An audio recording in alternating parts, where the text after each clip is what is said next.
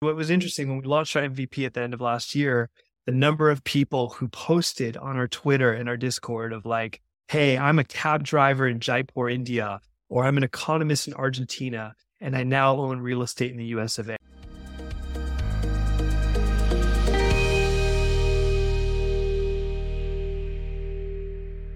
your daily real estate syndication show. I'm your host, Whitney Sewell. Well, today we have a special guest. His name is Joshua Kagan. He's the co-founder and CEO of Bonfire. He has a he's a, on a mission to democratize access to real estate. Bonfire transforms income producing assets into tokens, allowing everyday folks like you to participate in property ownership.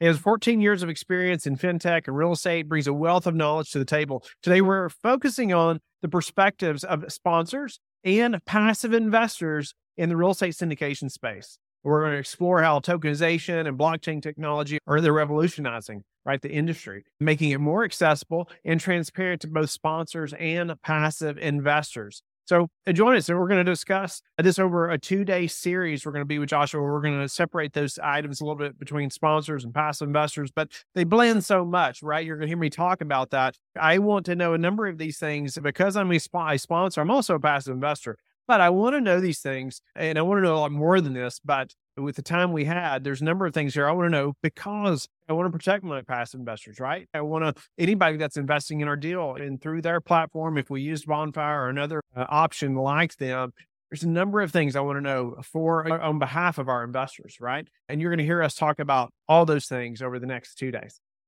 Joshua, welcome to the show. I'm looking forward to this conversation because I know this is like your skill sets are like a up and coming thing. I feel like it's just going to grow and we all need to know about. Uh, and so give the listeners a little more about yourself, a little bit of background that you were sharing with me even when we first got on here, because it's it's very impressive. And I want to dive into, you know, what bonfire is and hear that from you as well. But first, who is Joshua? Give us a little bit more about you and then we'll jump in. First of all, thank you, Whitney, for having me. Big fan of the show. It's great to be here. And uh, yeah, my background is kind of a combination of real estate and technology and finance. So I worked at a venture capital firm that was doing investing in Internet of Things and buildings and things of that nature. And then Richard Branson had d- dinner with Al Gore and got freaked out about climate change and wanted to do something about it and created this quirky company called the Carbon War Room and asked my boss to be the COO of it. And I he asked me the, uh, to come over and run the energy efficiency and buildings division, where we are focused on investing in energy efficiency projects and multifamily office hotels, etc. Did that for four and a half years. We got acquired, and then I went to a startup called Clean Fund. That's a specialty finance company that provides capital for energy efficiency projects and buildings using a structure called PACE, Property Assessed Clean Energy. And I was there for four and a half years. We grew from like two million to 94 million. In those in that time, we did the first securitization in industry history. And then all along the way, hmm. I was started. I, I was doing my own real estate projects. So in 2011, I bought my first foreclosure it was in the Berkeley Hills. It was actually a short sale. Great experience just rolling up my sleeves, being the general contractor on it, finding tenants, leasing them up, being the property manager, etc. Started doing more of those, then started doing fix and flips, then started doing the BRRRR method of buy, rehab, rent, refinance, and built on a portfolio of single family homes. And so, uh, yeah, that's what I've been up to the last kind of 12, 13 years. Awesome. Well, speak to moving into Bonfire. Like, what is Bonfire and what does it do? What's the problem it's solving? And let's dive into some of that. So, Bonfire is Robinhood for real estate. And let me kind of just give the background of why we created this. You know, many of our friends, my friends are in their 30s and 40s. They want to own real estate and they can't because student debt is continuing to follow them and interest rates have doubled the last year and property t- prices have gone up so much since since the pandemic started, et cetera, right? And there's not a lot of supply because of private equity buying up supply, et cetera. And yet these are people who are making $100,000 a year, who own stocks, who own maybe some crypto, and they want to have real estate in their portfolio. And there's no real easy way for them to have access to good deals. I mean, yes, there's REITs, but investing in a REIT is investing in a corporation that goes out and buys real estate and you're paying the overhead of the corporation before you're getting any distributions. And there's just not a real simple way for people to invest in very good deals at a low price point, um, and as easy as buying a stock. And that's that was the impetus behind buying bon, uh, starting Bonfire. So my co-founder Vi He came from India 10 years ago. He started and sold three companies, including one for $200 million. Just a serial entrepreneur. And he took the money he made from his ventures and bought real estate in India as well as in the Bay Area.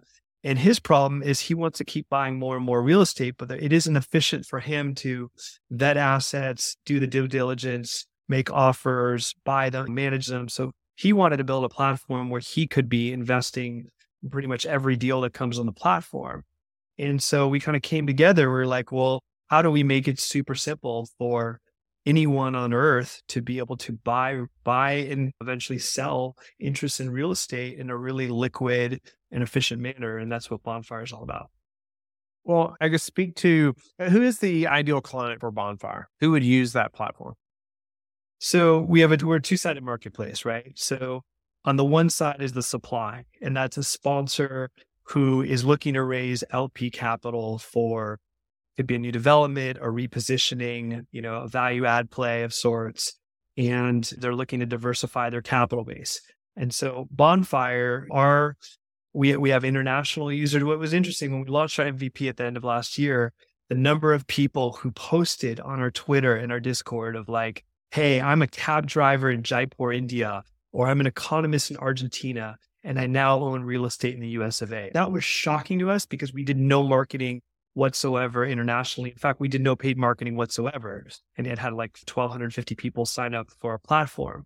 And so it's international people, it's domestic, it's accredited, it's unaccredited. It's people who want to diversify and have access to real estate at a lower price. So traditionally, some of our some of these other crowdfunding platforms have minimums of, I don't know, ten, twenty thousand dollars. You know, on our first asset, it was it was thirty-one dollars. This last week, we just sold out an allocation to a $60 million hotel last week. That was $2,000. So it's still at a price point much lower than traditional $25,000 minimum. So it's really anyone who wants exposure to real real estate at a more affordable price point. Wow. Okay. Well, I guess why don't you I guess break down like blockchain versus tokenization and some of that just a little bit. So listeners who maybe there's some that are new to this and we've talked about it a few times on the show, uh, but I still think it's such a, a new thing, especially to our industry, that it's good to hear it again. And then let's dive into a little bit of what that means for the real estate industry, in your opinion. Know, we'll jump in. Yeah, and let me just say that I come about this from non a non technical background. I'm not one of these people who are like all in on crypto, where they're like, crypto is going to be everything everywhere and nothing else matters in the world but crypto. I think there's so many scams and, and rug pulls and BS in crypto. And I think it's really important to distinguish what crypto is versus blockchain. Think of the way I think about it is blockchain is like an operating system. So I have a Mac, right? So it's the OS, um, and things are going to be built upon it, like crypto, like NFTs, like other things, right? Those are applications in the same way that you know my OS has Safari, the browser built upon it, and the Word or the, the Apple version of Word on it. So, what blockchain is, is it's a ledger, right? It's a ledger of recording data. And because of cryptography, basically, you have blocks of data that get recorded. And as another block gets basically, there's a chain that connects blocks of data and it becomes computationally impossible to reverse it.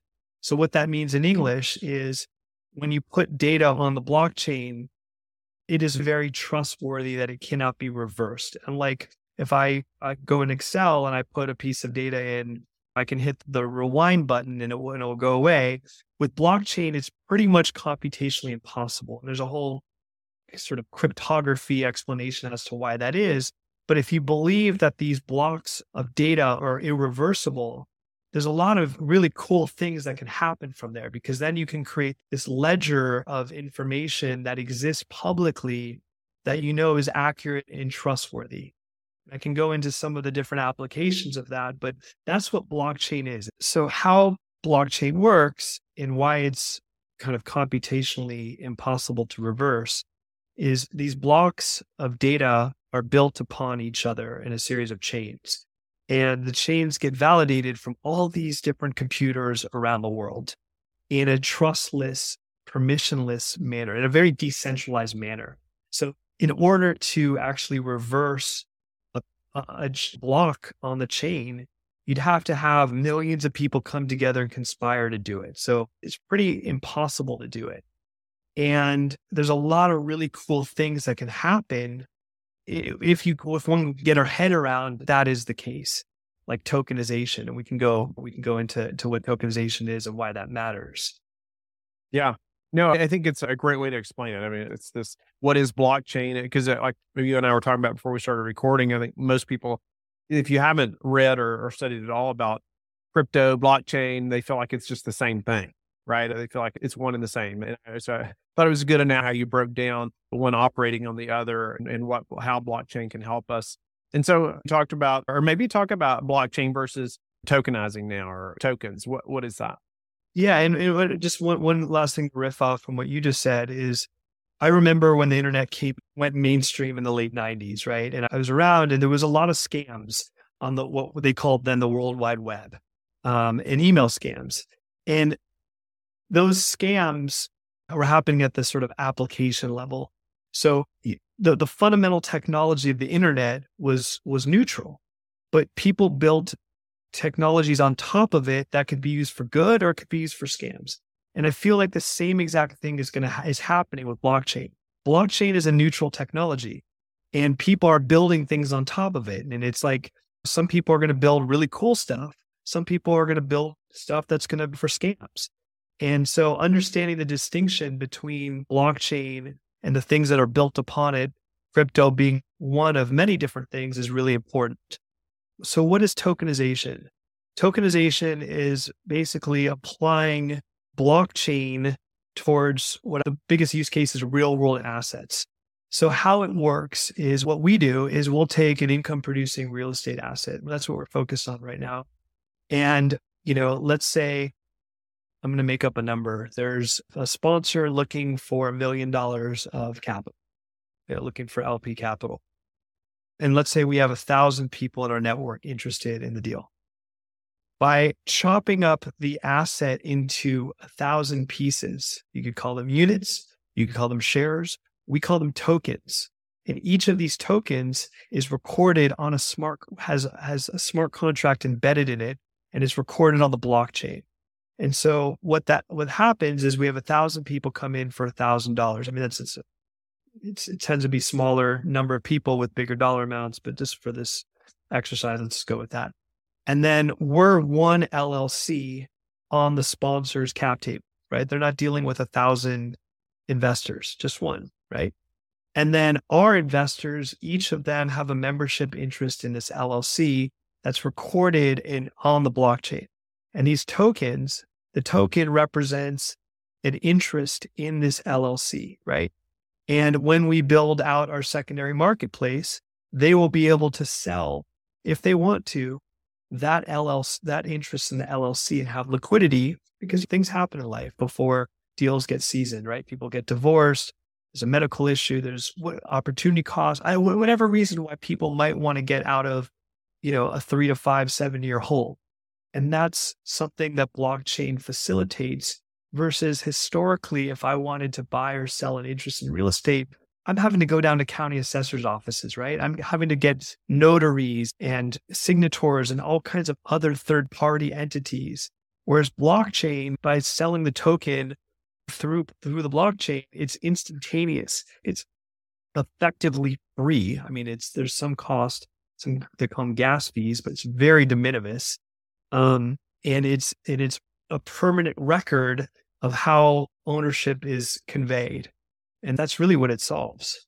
Yeah. No, that's so interesting. I think, I, I, I want to talk, we're going to talk in another episode, just so the listeners know, we're going to do uh, a little series here, a couple shows with John, and, and we're going to talk also more in depth about what should sponsors know or why should sponsors consider tokenizing their offerings we're going to go in a few more details there uh, as well but at the moment just to dive in here just a little bit more, how do you see the tokenization process and those things growing and other ways that it, we should expect it to be used in the future? A great question. There's no shortage of reports that are coming out that say that tokenization is going to be you know, hundreds of billions of dollars or trillions of dollars of assets will be tokenized by X year.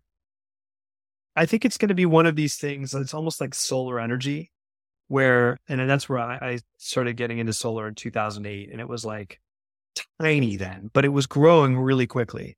And when things grow three, 500% a year, year over year, when they're starting from nothing, no one really pays attention to it, right? Only the sort of a hardcore base of people. And then it hits this inflection point where it's like, it's this obvious thing that, that the main, it's like that inflection point where everyone's paying attention to it and it becomes self fulfilling. And I think a similar thing is going to happen with tokenization. When we realize that we can tokenize all of our assets and I could sell um, a tenth of, I mean, this is a bad example, but like, let's say my car is worth a hundred thousand dollars and I can sell a tenth of it or, you know, like being able to tokenize our, our assets and bring liquidity to things that historically don't have liquidity. Like if I'm an, uh, if I'm an employee at a venture capital backed startup, you know, and, and the startup raises money. I, I came in at a $5 million valuation. It's now worth 500. It's very hard for me as an employee to unlock value, right?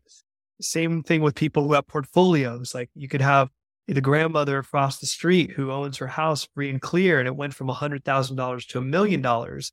And she needs $100,000 to pay for her granddaughter's college education, and she doesn't want to get a home equity line of credit, right? So I think that the more entrepreneurs who just see like a great opportunity to unlock value for people and solve problems who come into this space and the more use cases and customers who are willing to trust it and try it out like this is going to become a self-fulfilling prophecy of, of its adoption but figuring out the timing of it and, and when that's going to hit mainstream i'm not smart enough to do that well let's transition just a, a slightly i want to ask a few questions on the lp side as far as investors that are using bonfire. And I'm sure they have, and maybe you can hit this at least a high level, but do they have concerns around maybe liquidity or exit strategies, things like that. Can you just speak to that for the passive investor? Yeah. So there's kind of two things I think they're finding compelling. Actually, I would say when I talk to our customers, like there's kind of three things that come up. The first is like even wealthy people. And when I say wealthy, I don't mean like Elon Musk of the world, but like you know, people who work in tech or finance or real estate, maybe they make they, they make six six to seven figures and they have they maybe they even own their own house and they have some wealth. They don't mm. have a lot of access to really good deals. It that that's like point number one, because really good deals tend to go institutional, right? Or ultra high net worth individuals, right? So that's one layer. The second is let's say they they do have access there's often very high minimums to be able to get in, right? And then let's say that they get in, then their money is tied up, it's stuck, and, and they're beholden to the sponsor's exit time frame. And there can be misalignments sometimes between sponsor hold time and LPs for various reasons of waterfalls and prefs and things of that nature. Um, and so there's historically no liquidity for these LP investors. And tokenization you know, there's some regulatory issues that we'll have to resolve, but tokenization at least offers a potential avenue for investors to have liquidity in a way that they've never had before. Yeah, no doubt about it. It's, it, but uh, is that something that's available now? Is that something that uh, limited partners, past investors should expect down the road? What, what do you think the timeline on something like that to be more liquid? Yes, it's definitely like high on our product roadmap right now. And our legal counsel is sorting through um, some ambiguity within things related to securities and tax law around it. So I have to be very careful to not sure. over deliver, but it is high on our priority list right now. Speak to the maybe the due diligence or the risk assessment that Bonfire would do for just for the investor to gain confidence, right, in, in investing through the platform. Yeah. I mean, Bonfire, for us to survive and thrive, we cannot afford to have bad deals on our platform right now. Right. So we have a number of folks who 20, 30 years of CRE experience who come in and help us um, underwrite our deals. So we're underwriting a couple different things. We're underwriting the sponsor, especially ones that we don't have a track record with. That we we just completed um, an allocation doing a $60 million hotel project in the Bay Area. with a sponsor who is A plus. It's someone that I personally invested four times with. And they've all done very each of these deals have done very well. Like I just I've known him for 14, 15 years. And so I had a lot of comfort with him, but we still had other people underwrite the deal itself because I, I don't ever want any sort of appearance of a conflict of interest. So we we underwrite the sponsor and we underwrite the asset. And that's you know, looking at the market, the sub market, the comps, the specific asset type, the business plan of it, looking at sort of the assumptions of exit, of cap rate, of stress testing those assumptions, looking at what in the market has been selling relative to the sponsor's projections, um, discounting that, looking at what happens if interest rates do keep continuing to increase. What what happens if cap rates increase one or two hundred basis points between now and when the exit's going to happen? We really, at this point of a bonfire's history, we want to do less projects, but have them be extraordinary than just be a free for all of like any type of anyone can just put a because you know in real estate there's scams and nefarious actors out there, and that would just that would kill us if, if you know we had a bad project right now. So speak to just the process of maybe how distributions work a little bit for the passive.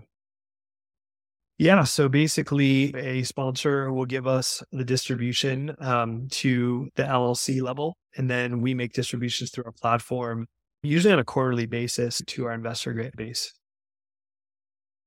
Any, go ahead. No, oh, go no, right until the K1s and all the tax matters for our ownership group. Any other ways that maybe using a platform like Bonfire would minimize the risk for passive investors holding the tokens, your tokenized real estate? Yeah, so a number of things. One is we're building out an entire sort of content educational library, and we really see ourselves as a platform to empower people to understand about real estate because real estate's intimidating. I, have had a lot of conversations with our customers who just they don't know about what due diligence looks like and, and contingencies and what can go wrong and just various other aspects. And we want to empower people to ultimately do their own deals and get on that that property ownership ladder. I would say that because of our tokenization mechanism to that enables people to come in at a much lower price point than historically they would be able to with real estate. You know, buying a token for a thousand, two thousand dollars is much lower risk than twenty five thousand or a hundred thousand on some other platforms. So I, I feel like we we offer an opportunity for people to just kind of dabble with owning direct interest in real estate um, at a low price point. And our team is willing to have one-on-one calls with customers and really kind of explain them how the platform works and answer their own questions and do some light coaching if that's helpful too. Awesome. No, that's great. There's so much education that needs to be done, right? You know, I always I learn uh, I have done this in so many different industries as far as, you know, if your if your customer is confused, their answer is no. Yes. Right? Exactly. You're right. Absolutely. Right if they're confused, the answer is no. Yeah. Yeah. And this being such a new thing, it can gain so much excitement, but I can see so much confusion too around, you know, what it is because it's confused with blockchain versus crypto and those things. And I think you've done a great job explaining that. Uh, Joshua, I, I, normally go to a few final questions, but just so the listener know, we're going to do that in the next episode with Joshua. But I want you to go ahead and tell the listeners how they can get in touch with you and how they can learn more uh, about you and Bonfire before we move to the next round a number of ways. Email me directly, joshua at bonfire.capital. Our website is www.bonfire.capital. You can find me on LinkedIn. Bonfire DAO, DAO is our LinkedIn handle. Mine is Joshua Kagan, I think one. Um, but I'm very available and accessible. So feel free to reach out.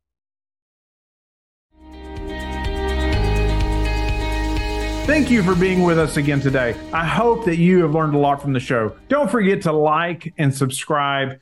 I hope you're telling your friends about the Real Estate Syndication Show and how they can also build wealth in real estate. You can also go to lifebridgecapital.com and start investing today.